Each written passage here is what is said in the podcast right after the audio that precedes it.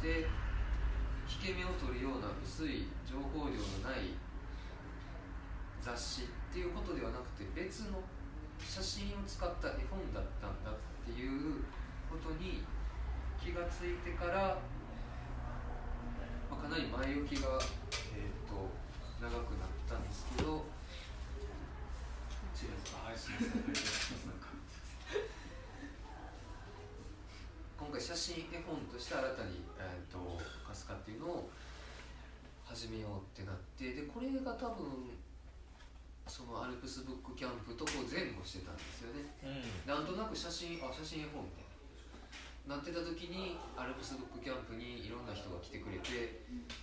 この僕らが当初はやめたもうやめようと思ってたままの本にすごい熱量でエールを送ってくれて、ああやっぱそうよな、いいよなっていう感じで、あの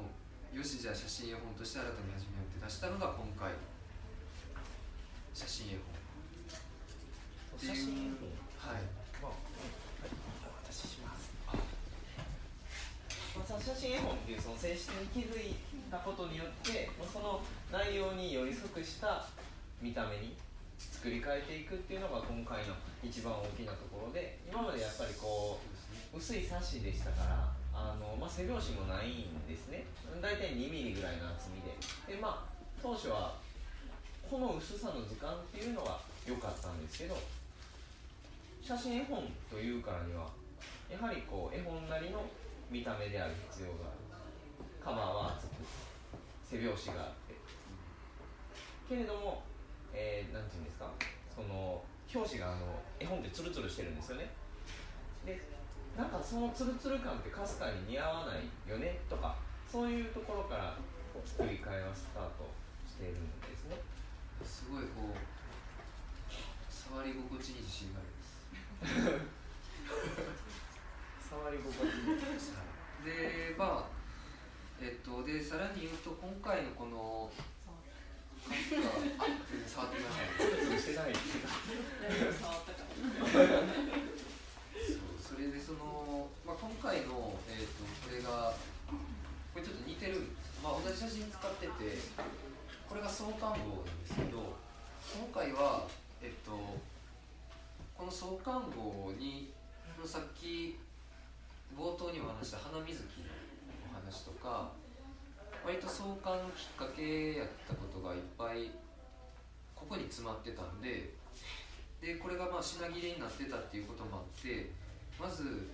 新しく始めるにあたってこれを出し直さなあかんやろって言って、今回だいにはんで写真絵本っていう形でこれを出したんですけど、ちょっと読んでみますか。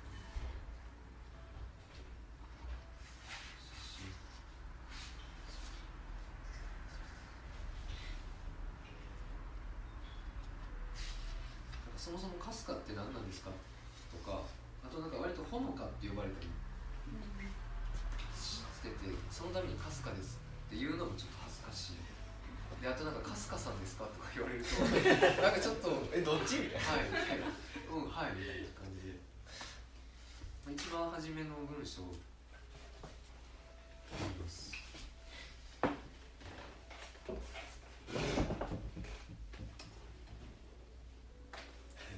雑草という名の草はない。すべての草には名前がある。とは昭和天皇の言葉だった。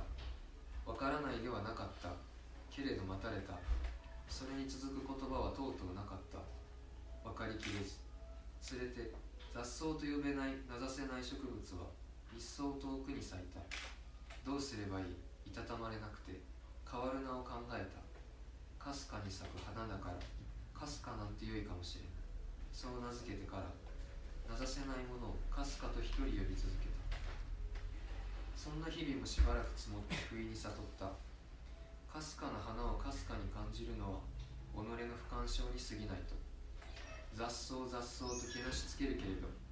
雑なのは紛れもなくこの自分だと。草花の総称の名をいくら変えたって変わらないゆゆしい距離があると。草花そのものでなくこの距離にこそ名がいると。それならばその名こそかすかな。今距離が咲いている。この春も無限の自由の真似事にそれはおびただしく咲いている。裂かれていたのだと思い余った水花む。絵本は壮観の運びとなった。罠だった春っていうのが、えー、冒頭ありました。まあこういう書き方をしたんですけど、まあ、すごくもうちょっとざっくり言うと、僕雑草という言葉があんま好きじゃなかったんですよ。雑草という言葉自体なのか、人が雑草っていう時のあの感じなのか、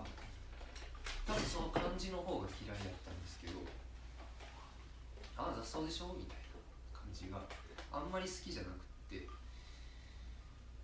それでなんか雑草をちょっと書き換えたいと思って考えた名前がカスカやったんですけど、結局その総称の名前いくら変えたってその距離っていうか結局は変わらないっていうところからこの本を組み立てていったというかっていうのが、えーまあ、カスカの由来始まりですね。で、まあ、さっきの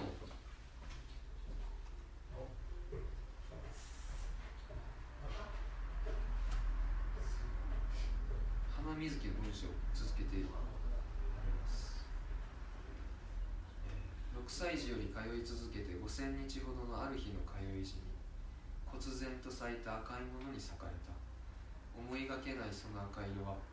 ごせんにちの記憶から滑り落ちた水木か水木族山帽子亜族の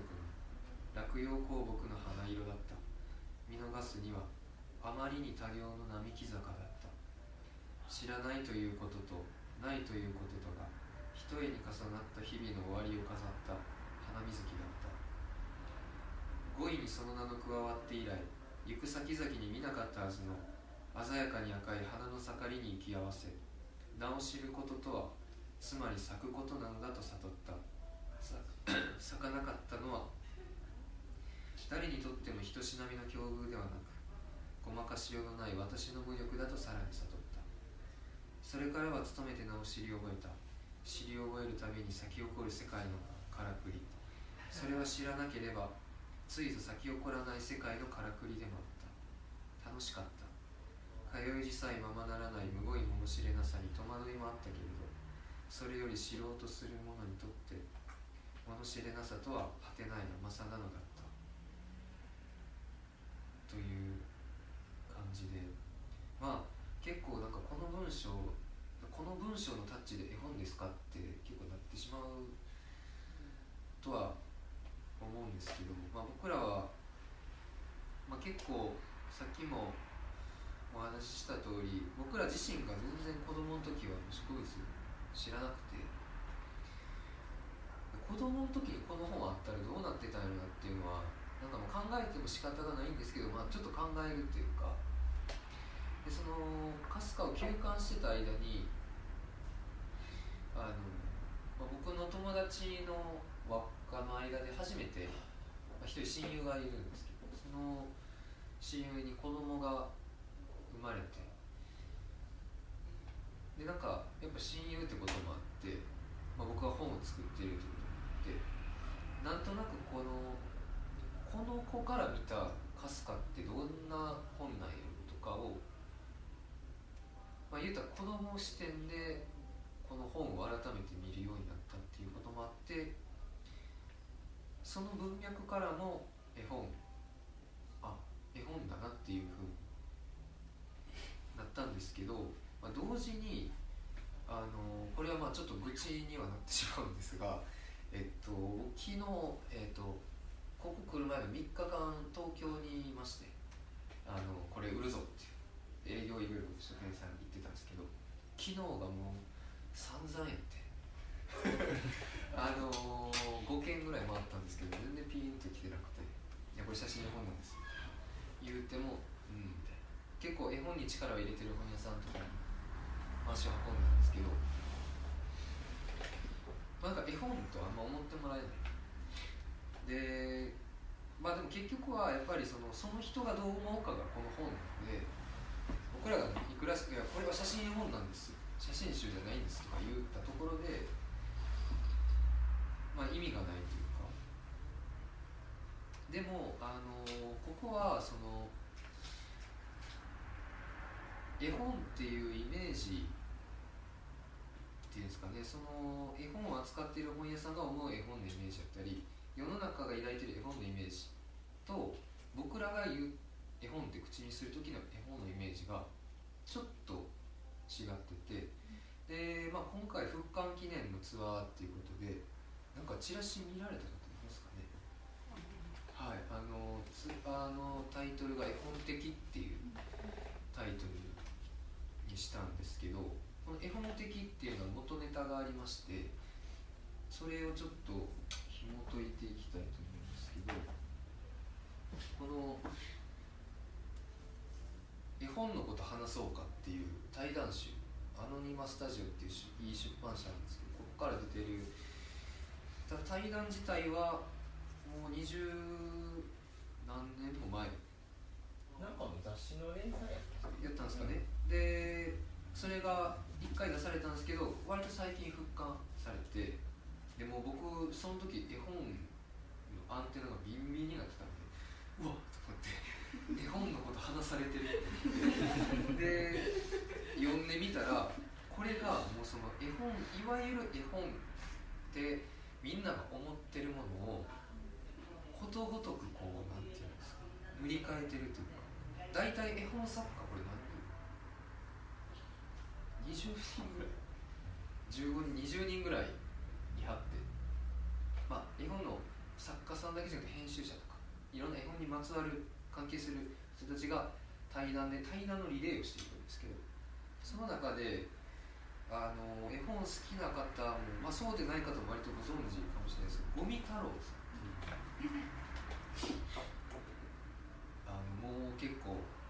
いくつなのななじゅうななじゅうなかばかそれぐらいかね、すごいハードボイハードボイルドっていうか、なんか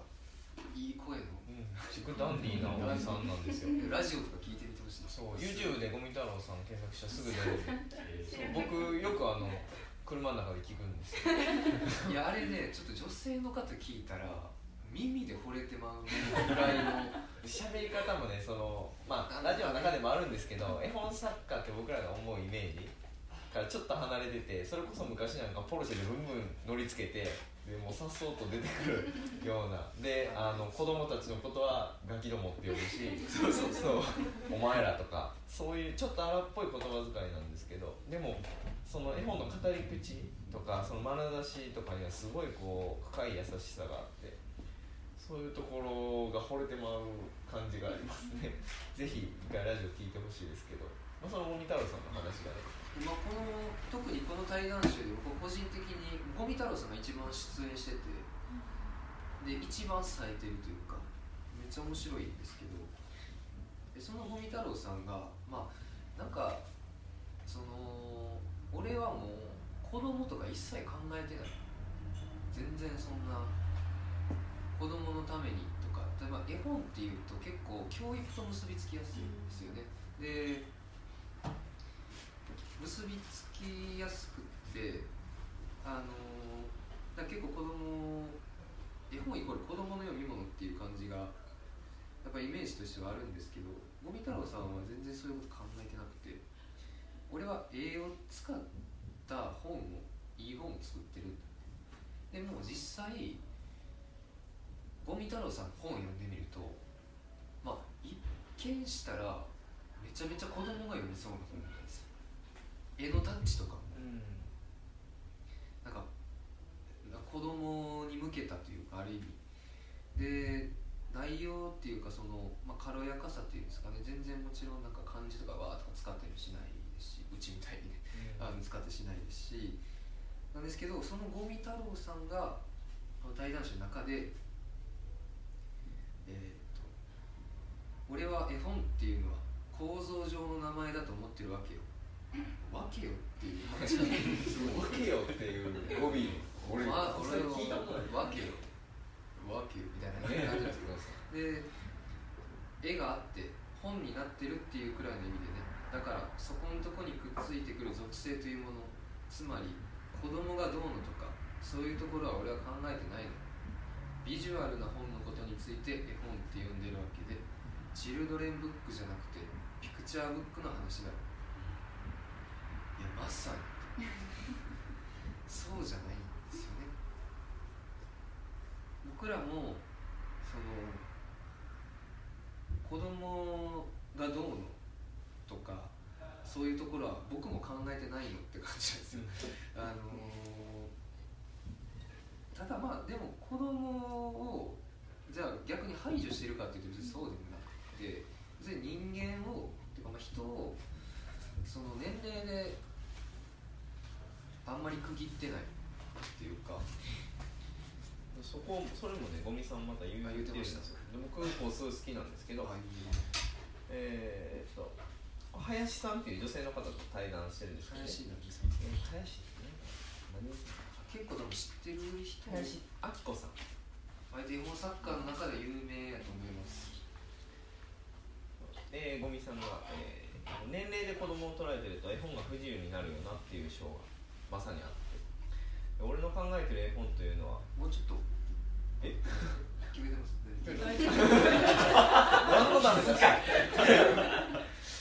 か大きいことすいません俺の考えてる絵本というのは絵を主体に使っていく表現ということなんだけど、その考え方から見ると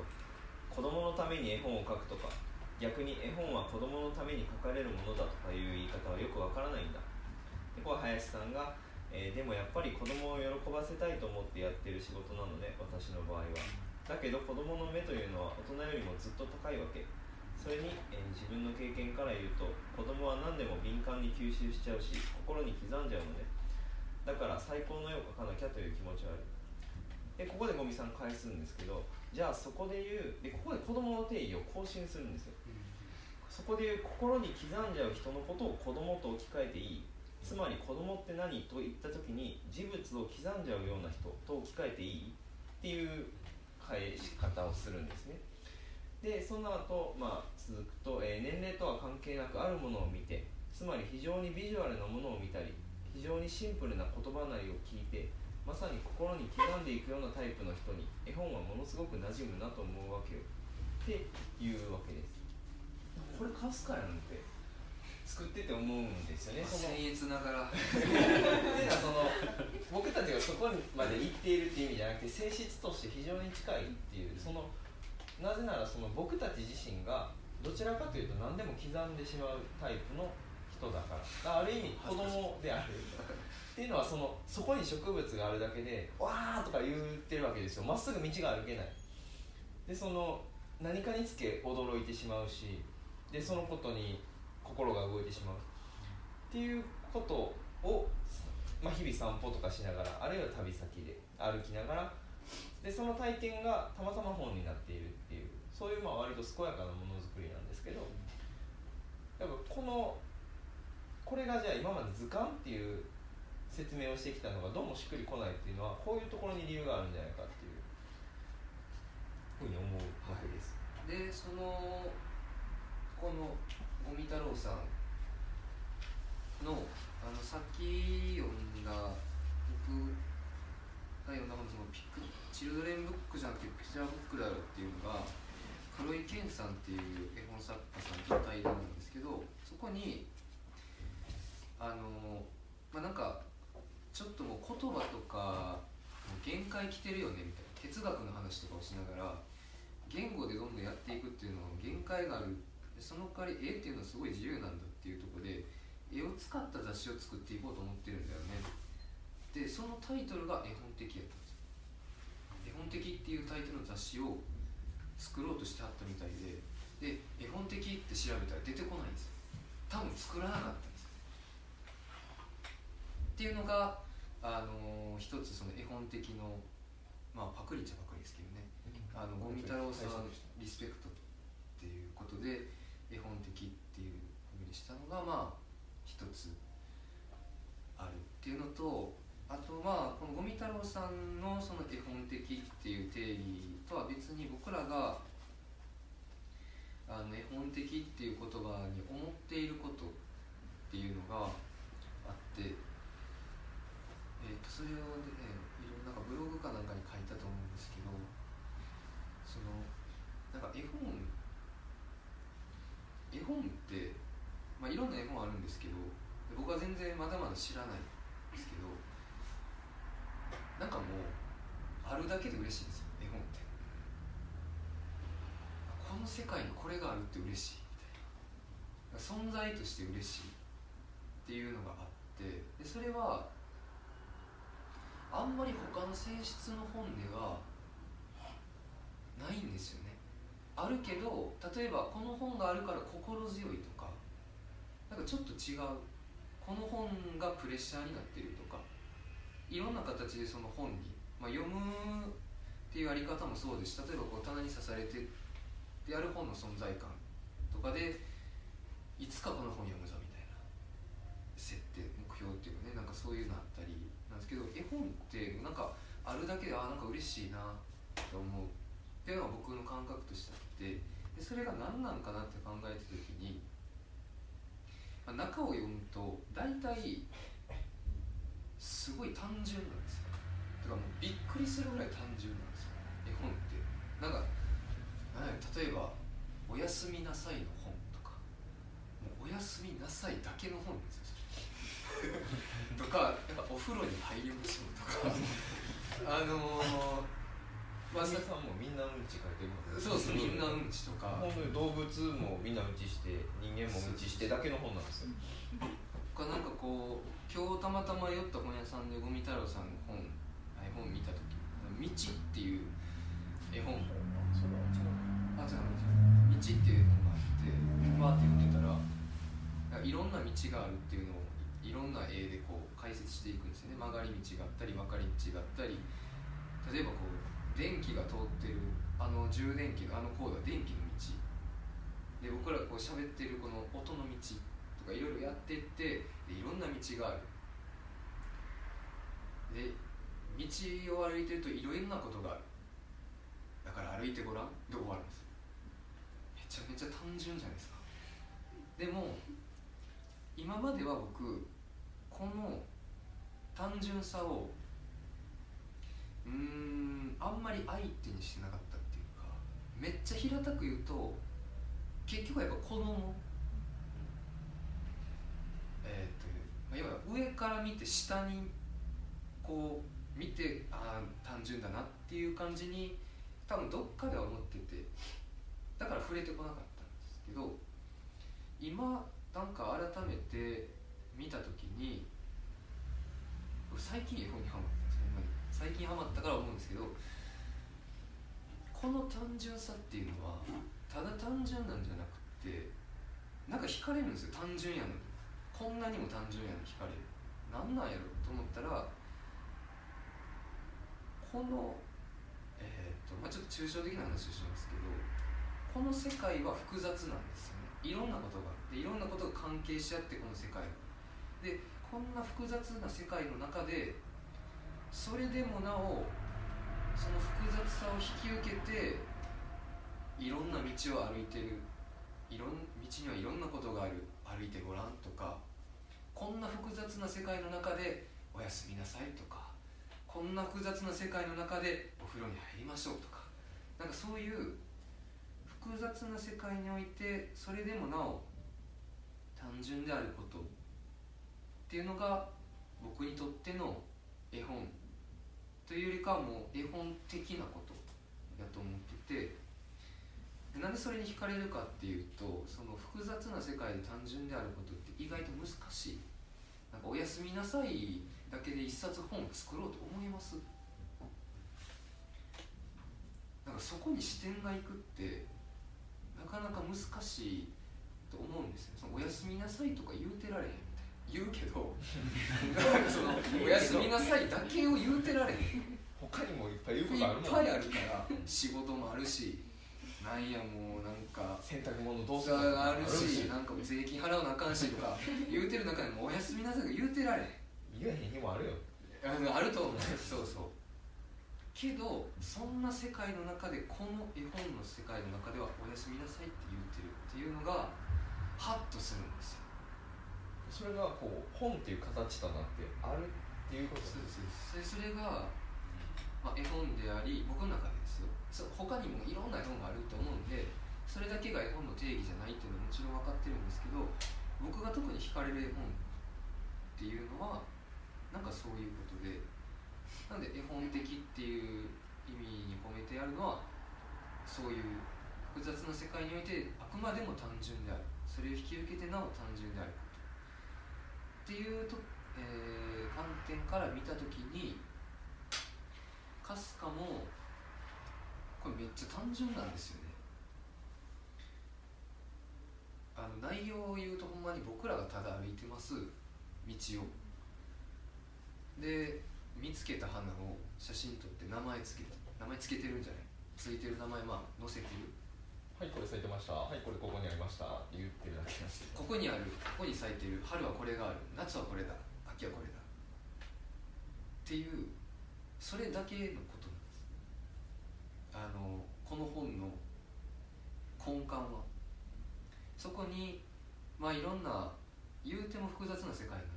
まあ、複雑なことを思うこともあるっていうのが、まあ、この文章の端々に多分現れたり現れなかったりするんですけど基本的な構造としてはすごく単純 で, で僕なんかその今時間大丈夫ですかね。はい大丈夫です見てます。えっとありがとうございます。えはちじはんですよね一応。あ決まりましたっけ。あれすみません。こんばんは皆さんが大丈夫ね。はちじはんからくじぐらいの感じですね多分。あそうやったっけ。大丈夫ですか。一応しちじスタートのはちじなんで。全然あれですよ。もう見てはちじはんで見てました。はい。うんちょっとね、質問とかもあれば嬉しいと思ってるなんとなく考えててください嬉しいですか。えっ、ー、と、何の話でしたっけ。えっ、ー、と、あれですよ、あれ、えっ、ー、と、あれですよ小倉さん、何の話でしたっけ。聞いとけ、そこなかったのかね今は今はいや、まあそう、これ咲いてます、あれ咲いてますあ、そう、単純ね単純、ごめんなさい単純な話っていうことで、僕は何話そうとしたかなそうでした。単純な。それからものづくりについてじゃないですか。そのあ、えっとそれでその、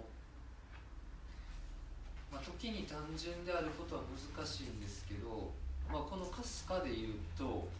まあ、いろんな切り口で僕はこれを語れる、まあ、複雑な世界にもちろんあるもんなんで、いろんなことから語れるんですけど、その歩くっていう意味で言うと、歩くってすごい大事やと。っていうのは、僕がその尾道の田舎に引っ越した時になんかどこ行くにもやっぱり距離的に車、まあ、僕はカブでしたけど、スーパーカブでしたけどどこ行くにもそういう便利な乗り物に乗っててってなるとこれをろくさつ作っていざ田舎へ行くぞって言った僕が全然その向こうに咲いてる花を見れなかった。なぜならバイクに乗ってるからもうビューンでは見れないんですよね。なんかそれで結構あその人間ここはとどまらなあかん部分ってあるなってその時に結構実体験として思って歩くっていう一見なんでもないことなんですけど歩くことによってやっぱり季節の流れを感じますし、まあ、もちろん例えば食べ物旬な食べ物を食べることで感じるとかもあるんですけどその、まあ、主に視覚とか、まあえー、嗅覚とかから感じる意味で言うと歩いてないとなかなか季節っていうのを感じれないっていうふうに思ってなんか僕はそれでなんかすごい健やかなところに行ったんですが割とちょっと不健康な感じになってきてしまってあ歩くって大事なんだなって思ってでそのでも田舎って田舎ってまあ里山って結構歩くも怖いんですよ。なんか僕のほんまに家の近隣で一回熊が出たことがあって熊が出たって聞いてから歩けなくなったんですよ怖くて、いやーなんかあの鈴とか売ってるからつけときやとか言われたんですけど、いやもう歩きたくないんですみたいな感じで歩けなくなっちゃって、でやっぱりでたまに街に降りた時に、街ってすごい歩きやすいですよね。歩いてて楽しいし、散歩が楽しいのって結構街やったりするんかなって、まあ、僕はまだ里山も諦めてないんですけど思って、まあ、なんかそんな視点から見返した時に、かすかっていうのは僕らが思ってた以上に都会的な表現やったのかもなっていうふうに思いましたね。うん、なんか今まではずっと、まあ、町に住んでたんで自分たちのことを都会的だとか思うことはなかったんですけど、そういうせ別の世界に行ってみて、あ、これは都会的なことやったんかもなっていうのが、まあ、一つあったんですけど、でもなんかどんだけそういう田舎に生きてる人でもその全く都会を抜きに生きてる人ってあんまりいないと思ってて、どっかで関わりを持ってるっていう意味では、これはその結構いろんな人っていうか、まあ人が生きていくっていうことの中でもうかなり単純な部類の方に入る生活の一部だなっていうふうに思って、だからその土式っていう複雑な世界においてある意味もう複雑なままというか、いろんな生き物と生き交わしていくっていうことをやって本に出した、その土式と引け目を感じずに、これはこれとして複雑な世界において単純であることだって僕は今はあの、まあ、自信を持って言えるという